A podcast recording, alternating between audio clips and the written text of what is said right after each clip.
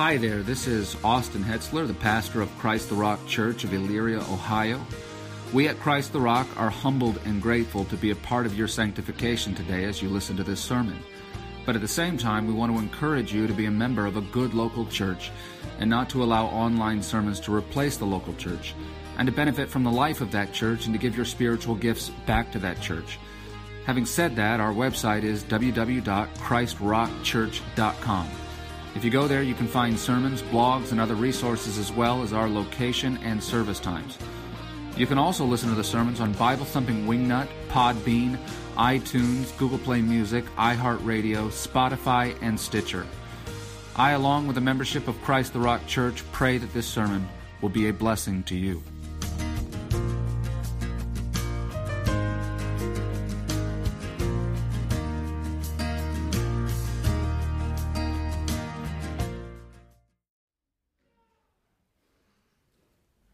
Heavenly Father, I thank you for your word. I thank you for its clarity. I thank you that it speaks to the condition of every Christian in every age, to your church in every age. And I thank you that it speaks with such power, that it is dynamic. I pray that you would give me grace today as I expound these things to your people and help apply them in this dying generation. And I pray these things in Jesus' name. Amen. I'd like to begin today by asking the ladies a rhetorical, and I do stress rhetorical, question. Have you ever had a prospective male suitor, ladies, who perhaps seemed to overpromise just a bit when it came to what he would do for you and the love that he would supply to you? Enraptured by your beauty and grace as he was, awash with emotion, perhaps he guaranteed to be the moon and the stars to you, and promised that each passing day with him would only prove to have been better than the previous day, that he would love you eternally. But maybe eternal love seemed a little bit of a lofty goal for this fella, considering that, say, the last 10 girls that he made this offer to turned him down, and then he seemed to move on and rebound from that pretty fast. Maybe he also couldn't hold down a consistent job, so that too cast doubts upon his ability to focus on, like, anything for a significant period of time, much less a whole other human being for a lifetime. And so you very wisely told him that while you were flattered, you were also not interested. A romantic love is where we take note of that kind of overpromising most. But I assure you, it's just as common in Christian churches. One Christian author once wrote this. This is my loose paraphrase. He said, "Some men say, 'I'll die for Jesus,' when they won't even live for him." Indeed. Well, ladies, as your male suitor became, as is common to our sex, stupid in the sight of you and unable to speak properly, much less think properly, and thus way oversold himself, so similarly these religious grand talkers are enamored with grand thoughts of being what they are not and what they do not understand, and accomplishing things for Christ the consequences of which they have not begun to truly consider. As romance is easy, but relationships are hard, so too grand talk in the Christian faith is easy, while carrying your cross is not. Now, I want to make clear at the outset that this sermon is not intended to be a wet blanket that would douse anybody's enthusiasm. If you would be a world shaker for Christ, I would only encourage you along those lines. But this is intended to show you what world-shaking along those lines will actually cost you as a soldier in a spiritual war. History has had a lot of glory seekers on various different battlefields who thoughtlessly charged the front lines, only to in the end have their entrails hung from the city gates, and so become a byword to others and a cautionary tale, a prop for enemy propagandists. Well, our enemy is Satan. And when that sort of thing happens to you, well, bearing the name of Christ, because you started building the tower but never actually considered the cost ahead of time, you bring shame upon the Lord Jesus. So if you want to take scalps from the devil, good. Very good. Again, I only encourage you to do that. But if that is your position, then today is for you to listen and to learn of what that means and to understand what it is that you're really asking for. And specific results, Christian to Christian, do vary, obviously, based upon your context and your situation. What you will suffer as a result of that differs. So I can't tell you exactly what's going to befall you for a life wholly consecrated to Christ. But here is an example of the sort of thing you might expect and a contingency that you ought to at least consider before it happens upon you and you are unprepared for it. And this occurs in Acts 12, verses 1 through 5. I will read the entirety of our text first, and then I will return to it to exegete and apply. I want you to also note ahead of time that the prayers of verse 5, as well as their outcome, are critical to what's happening in this chapter. I'm not going to address them, though, in this time because they are not germane to James and his situation, but I'm not neglecting those. I haven't forgotten about them. We will pick up with that next week and stress that then. So Acts 12, verse 1. Now about that time, this again is a time of profound sweeping revival amongst the Gentiles in Antioch, Herod the king laid his hands on some who belonged to the church in order to mistreat them. And he had James, the brother of John, put to death with a sword. When he saw that it pleased the Jews, he proceeded to arrest Peter also. Now it was during the days of unleavened bread. When he had seized him, he put him in prison, delivering him to 4 squads of soldiers to guard him, intending after the Passover to bring him out before the people. So Peter was kept in the prison, but prayer for him was being fervently made by the church to God. Now the first issue of exegesis that I think needs to be settled here is, who is this Herod? Because this is one of many Herods in the New Testament. We don't want to be confusing them. Well, this is Herod Agrippa I. But recognizing that Luke has chosen purposefully to simply call him Herod, and why, is essential to our understanding. Because technically, Herod is a name, but effectively, in the way that it's being used, it's more of a political title. And that is so because Herod is intended to be seen by us through Luke as a member of a dynastic tradition, and one that is acting in accordance with that tradition. Had Luke intended for us to view Herod as more of an individual, he would have done here what he did with Herod's son in Acts 25 and 26. In those chapters, Paul stands before Herod Agrippa II, but he is referred to there only as Agrippa. And the reason I think for this is because Agrippa II is behaving in a manner somewhat consistent with independent thought, an independent personality, and so inconsistent with the rest of the Herods. Herod Agrippa II is rational, he's thoughtful, he's listening. He's attempting, apparently, to do something maybe close to righteous adjudication. You may remember that at the end of this account, he turns to Festus and he says, if this guy hadn't appealed to Caesar, he might have been all right. But the son of our Herod breaks the family mold by being a generally reasonable man. And though general reasonability is a low bar, it's way above the standards set by the rest of the Herods. Luke actually, near the beginning of his gospel in Luke 3, names the grand patriarch of the Herodian dynasty, the oh-so-humbly named Herod the Great. And Herod the Great was a man of renowned wickedness. Murdered his own father, murdered one of his wives, murdered that same wife's mother, murdered 3 of his own sons, one of them just days before his own death. And one of these sons that he murdered went by the name of Aristobulus. And Aristobulus was the father of Herod Agrippa I, as he occurs in our text, and that's just family. Outside of this, the founder and namesake of the Herodian dynasty was known for ordering the execution of a number of Jewish leaders coinciding with his own death because he knew it was going to happen soon. And why did he do this? He did this because he was so universally loathed that he knew that when he died, no one would mourn him, so he murdered people who would be mourned just so that someone would be mourning at the time of his passing. That's the kind of human being that he was. But most notably, Herod the Great followed in the footsteps of Pharaoh in the time of Moses, in that he murdered all the little Jewish boys in order to attempt to avoid a coming Messiah. That was a futile attempt and yet monstrous. And that account, of course, is found in Matthew's Gospel. This is the light that Luke wants you to see Herod Agrippa I in.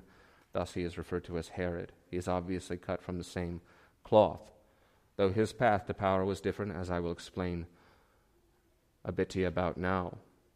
Herod Agrippa I was a childhood friend of Emperor Tiberius' grandson Claudius.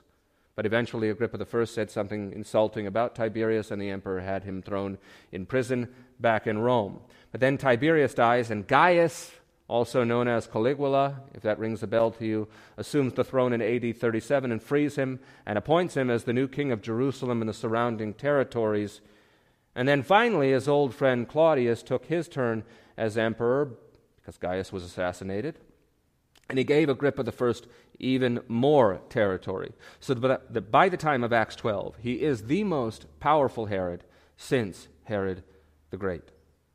However, ostensibly few politicians of his day understood better that holding on to power in Rome or Roman territory was hard.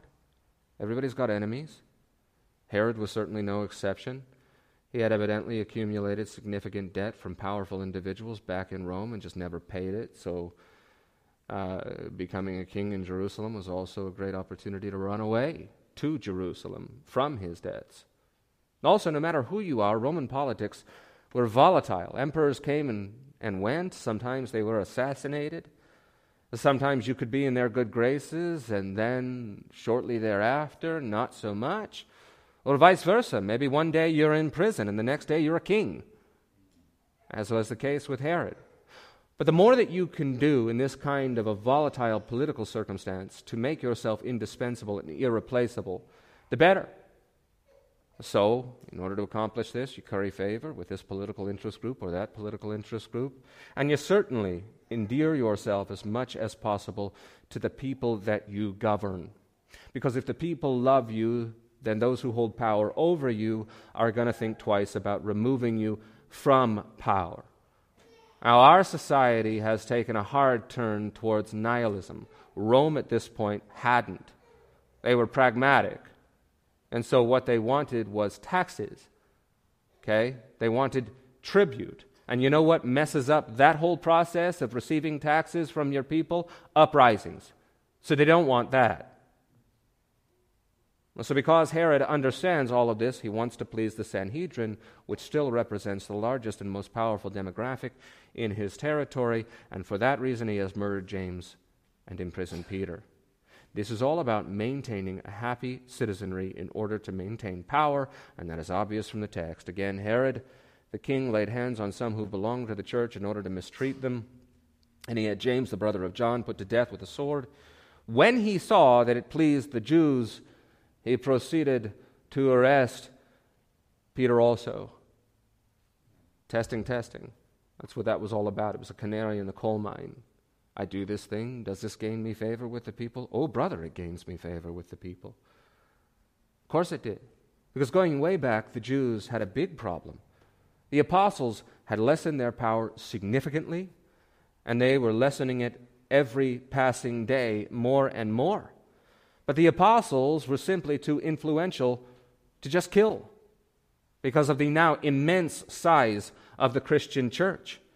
And if they incited a riot by murdering them, then Rome would oust them and install a more stable proxy government in the form of new members of the Sanhedrin, and they knew this.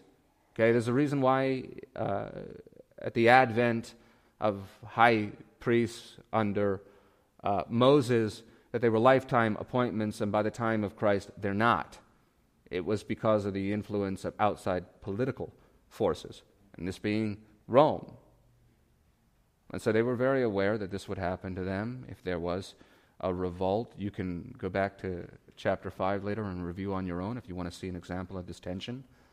If you recall there, though, briefly, after an angel-led prison break, the guards brought the apostles back without violence, according to the text, because they were afraid of getting stoned to death by the people.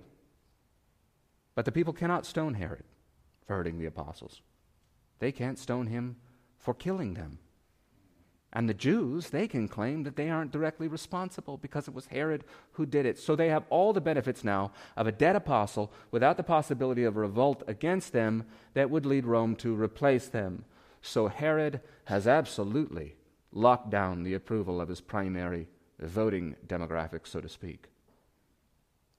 But all of this only speaks to the human agendas in this martyrdom of James. There is also the satanic. And while Satan's interests always coincide with his children's actions, they are not the same. Herod and the Sanhedrin care about the retention of their power above all. Satan doesn't care about that.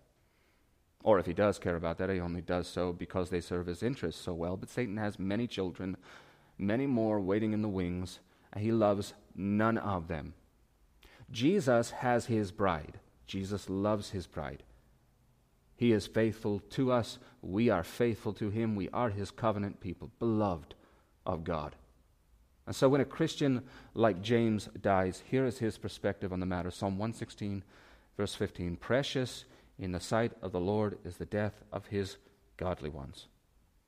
Preached at so many Christian funerals for very good reason.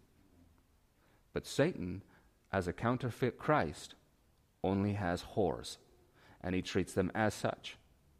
This is a transactional relationship. These individuals, these groups, they are notches on his nightstand, and when he is through with them, he will leave them with disease and nothing more. Disease of the mind and of the soul and of the body, and then finally they will be cast into eternal hell. And you should know this and understand this if you're outside of Christ. I understand that in this life, now, Satan is the purveyor of those sins that entice and stimulate you. Now you have fellowship through him with others who serve him, in the same way that Herod did with the Sanhedrin, and the Sanhedrin with Herod, and you lock arms. But a time is coming when he will discard your diseased soul in the same way that he soon will with Herod. Look ahead to verses 21 through 23. "On an appointed day, Herod, having put on his royal apparel, took his seat on the rostrum and began delivering an address to them. The people kept crying out, 'The voice of a god and not of a man!'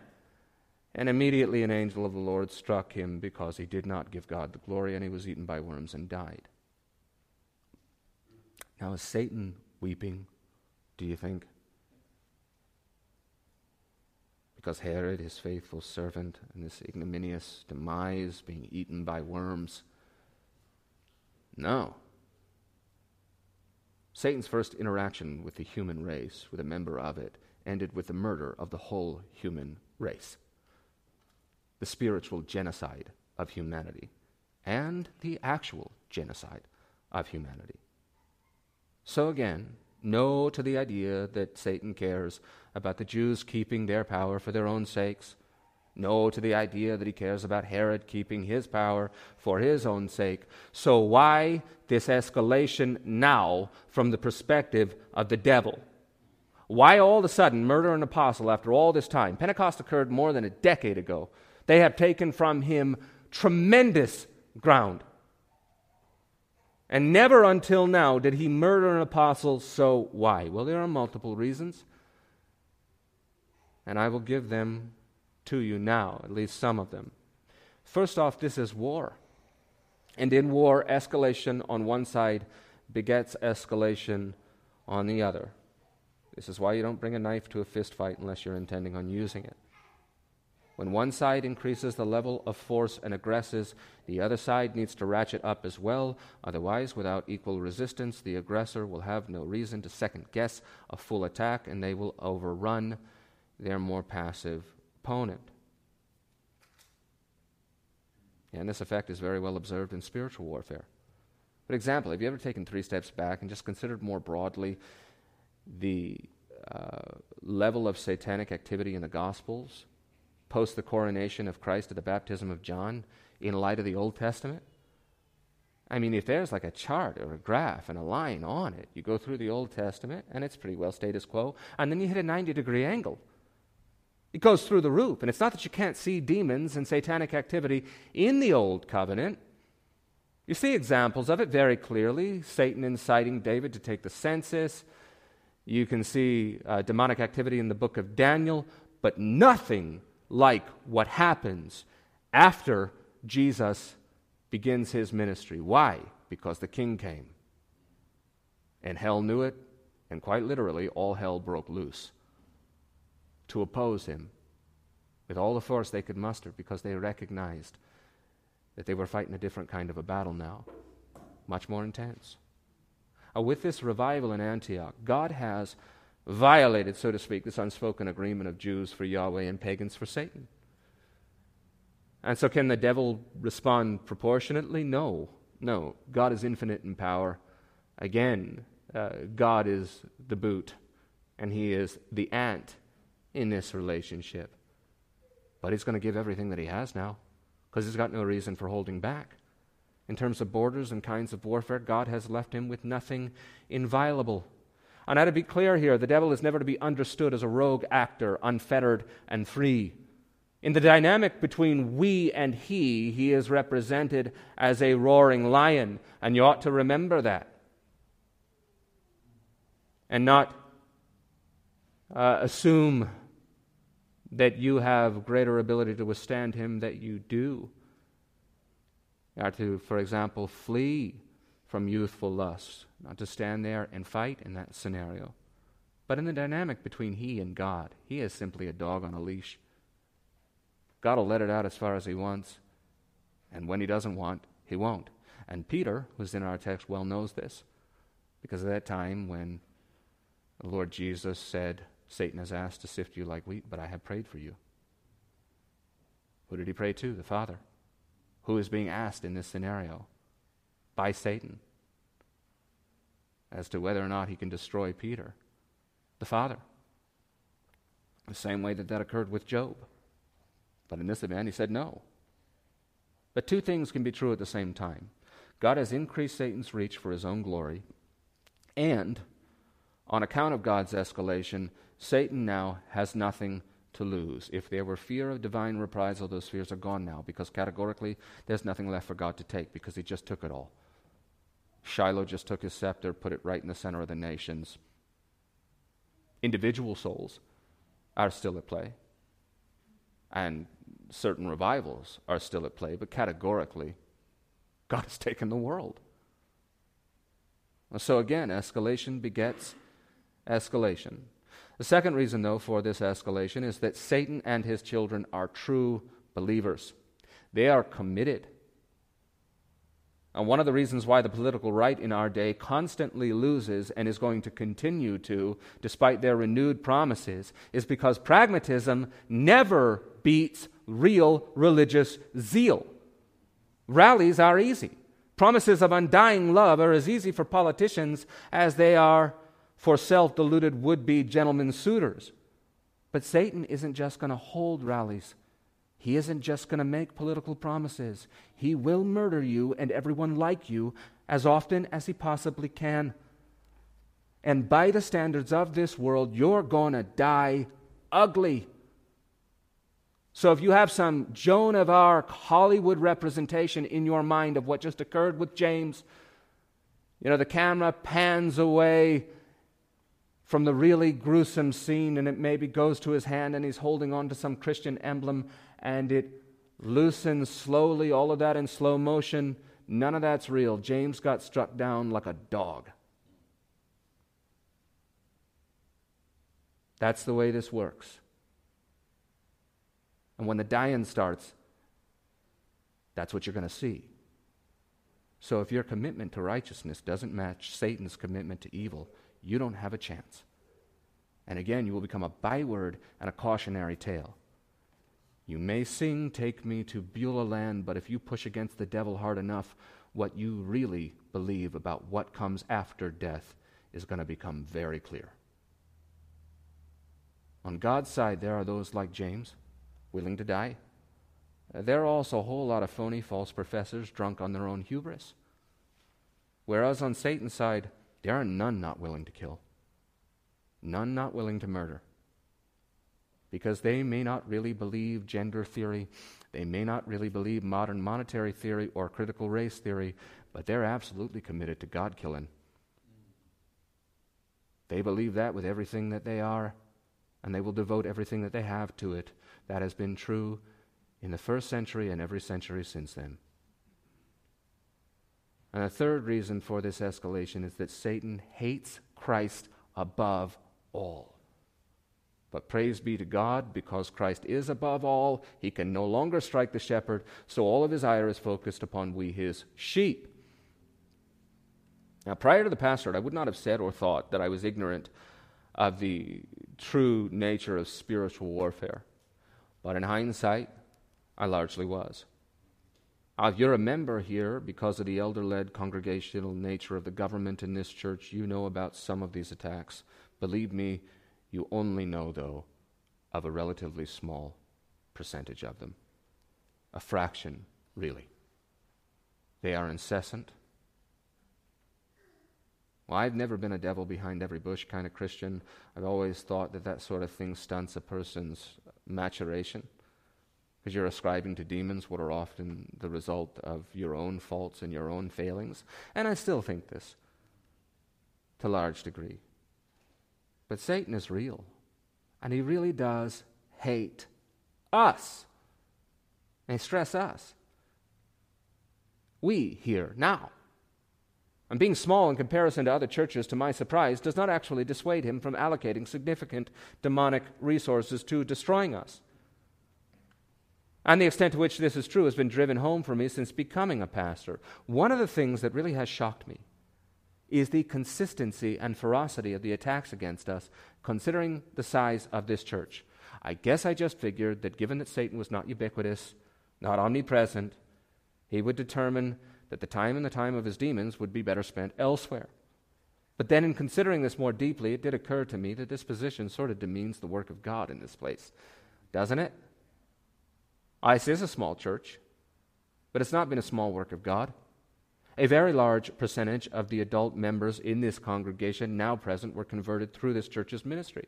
And this is a brag on God and God alone. But according to my count, the number is 7. And this has occurred in the last 6 years of ministry, as well as the 2 years prior to that of Bible studies that eventually formed this church. Now, more than half of these adult converts have spouses, and they have children who are now faithfully under the consistent influence of the gospel, which will endure in these families for generations. Each of these converts is a new branch on God's family tree, yielding fruit until Christ returns. And should the Lord tarry, these branches may, in the final analysis, yield thousands or tens of thousands of souls. But this is to say nothing of the sanctification of the saints who came here from other churches. So in assuming a lesser degree of satanic attack because of our size, I both, as it turns out, misapprehended God and the nature of his work and the nature of the devil as well. And I should have known that no church is too small for Satan to attempt to crush on account of many things, including this. Matthew 13, 3-4, Jesus teaches in a parable, "Behold, the sower went out to sow, and as he sowed, some seeds fell beside the road, and the birds came and ate them up."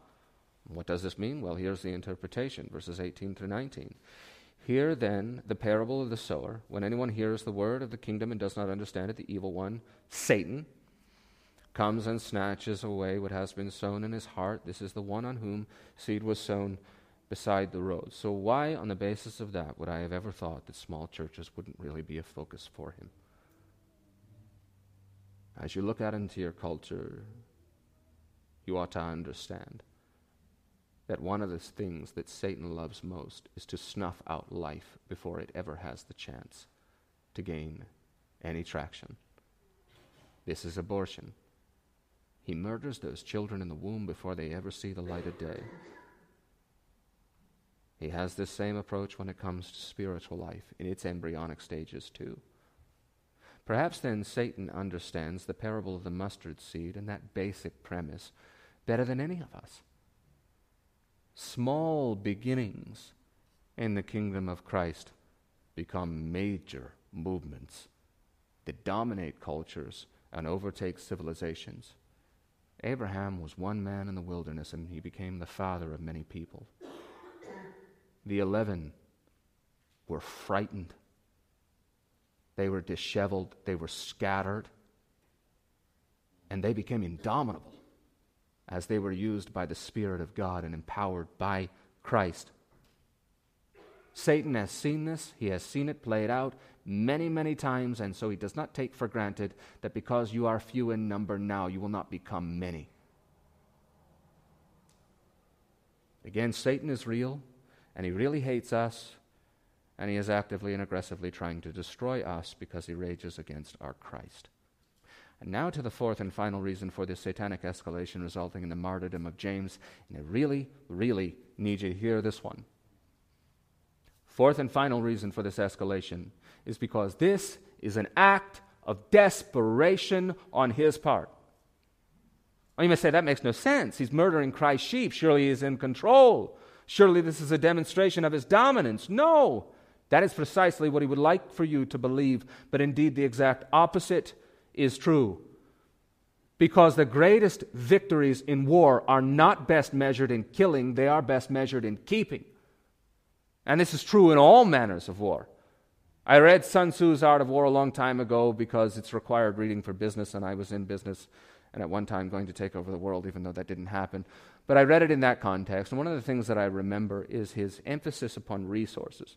So don't use more resources than you need in order to conquer people, and don't destroy their resources when you can take them and assimilate them. So don't bomb a city and reduce it to rubble if you can keep it. That way, when you take it over, you have everything that they have. Well, spiritual warfare works the same way. And by the way, it works the same way on both sides. God, for example, did not kill Saul. He did not simply snuff out those resources. Rather, he converted him. He assimilated him. Likewise, before Satan drove Christ to his cross, what did he try to do to him? In Matthew chapter 4, he tried to convert him. Let me remind you of this. Matthew 4, 8 through 9, the devil took him to a very high mountain and showed him all the kingdoms of the world and their glory. And he said to him, all these things I will give you if you fall down and worship me. Now, before we continue down this vein, let me be clear that I'm not trying to church up the nature of the devil. Okay, he is a murderer. And he revels in the blood of the saints, just as he did with the Savior. Before that third day, when he figured out that wasn't really a great situation for him. What I'm saying to you, though, is that martyrdom is not his first and preferred option for Christians or Christian leaders. Apostasy is. And so what, then, is martyring James a tacit admission of? Desperation and defeat. He has been brought to the point where he has no other option, because of the power of the Spirit manifest through the church. When it comes to ideology and religion especially, assimilation is true victory. Murder is what you do when you know you have lost. And we see this everywhere in our culture. The point is not for them to get you to believe all of the lies. They don't believe the lies. The point is successful ideological and religious colonization manifest in the conquered, in this scenario, from their perspective, hopefully you and I, as Bible-believing Christians, repeating what we know to be lies as evidence of the fact that we have been so conquered in our minds and our souls. James could not be conquered. He could not be corrupted. So he had to be killed. For those who have eyes to see, what we see in this is yet more incontrovertible evidence that he who began a good work in us will be faithful to complete it, even if it comes down to the edge of a sword. This is the true lesson. Not that the devil got his due. The devil is due nothing but damnation, and he's going to get it good and hard before it's all through. He will get nothing in this world more than God agrees to give him. And in this scenario, that is James' body. It is definitely not his soul. It is not his testimony. And it is not the reputation of Christ. James does not fear him who has the power to kill the body, because he fears him who has the power to kill both body and soul in hell, which is where Satan, king of the damned, and damned liar that he is going to be forever. James, on the other hand, James is where no eye has seen, no ear has heard, because he is more than a conqueror through Christ Jesus who loved him. As you go through the book of Acts up to this point, you just see God winning. It's victory after victory after victory. And you may turn the page into the 12th chapter and you may think, oh, the tide has turned. Oh, no, it hasn't. God is still winning. And this is as clear a demonstration of that as you're ever going to get. Satan has tried and tried and tried. He has tried to use force. Peter's been arrested now for the third time, if you're keeping count. That hasn't helped. He has issued threats. He has imprisoned and murdered laity. Stephen is an example of this. I personally, as I told you when we went through Ananias and Sapphira, I think that is a masterclass from the devil. Putting the apostles in a position to have to weigh receiving money and doing the right thing. Peter doesn't skip a beat. Led by the Holy Spirit, they drag out their corpses. He has nothing left because nothing has worked. Now, Satan is fundamentally irrational because sin is fundamentally irrational, and he is the father of that. But I don't believe that means he can't think strategically in any way. I think he can. And it certainly doesn't change the fact or deny the reality that he's observed the consequences of martyrdom, chiefly in Christ. He doesn't want this. God has won. And now James is with him and has gained the reward of Christ's victory on the cross for him. Well done, James, son of thunder. Enter into the joy of our Lord. Look, if all you can see is this world, you will not understand. You will think that Christ is losing and Satan is winning, when very often it is reverse. In both ways. Okay, at the beginning of the 20th century, it seemed like Christianity was on the rise when it was actually on the decline. It was becoming ever more liberal. When Christians start dying, it is a sign of multiple things at the same time. One, that Satan has been granted that level of control over the culture. That's true. By the Lord as a delegated authority. And two, that he knows from the lessons of many millennia that the people of God will rise from that. That those small beginnings will become major movements. Make sure you understand these things, Christian, and if you're not a Christian, make sure that you're not on the wrong side of this. This life is only a shadow. It's here today and it's gone. You will die. What will you die for? And what state will you be in when you do? Christ died for sinners. Turn to him. See in the Sanhedrin, see in Herod, your own nature and your own character. Because there isn't any of us here now who cannot see ourselves in the past in them. And yet Christ has saved us. Trust in him and his finished work, his perfect life, and the power of his resurrection, and he will save you. Heavenly Father, I thank you for this day. I thank you for the privilege that it is to bring your word to your people. And I pray, Lord, that if there are those here, and I know that there are, who do not know you, that they would turn to you even today, that they may receive your love and your mercy, and not the fury of your wrath.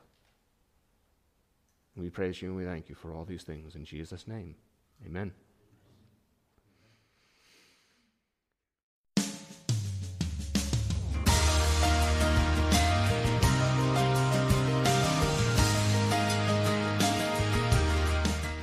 Hi there, this is Austin Hetzler, the pastor of Christ the Rock Church of Elyria, Ohio. We at Christ the Rock are humbled and grateful to be a part of your sanctification today as you listen to this sermon.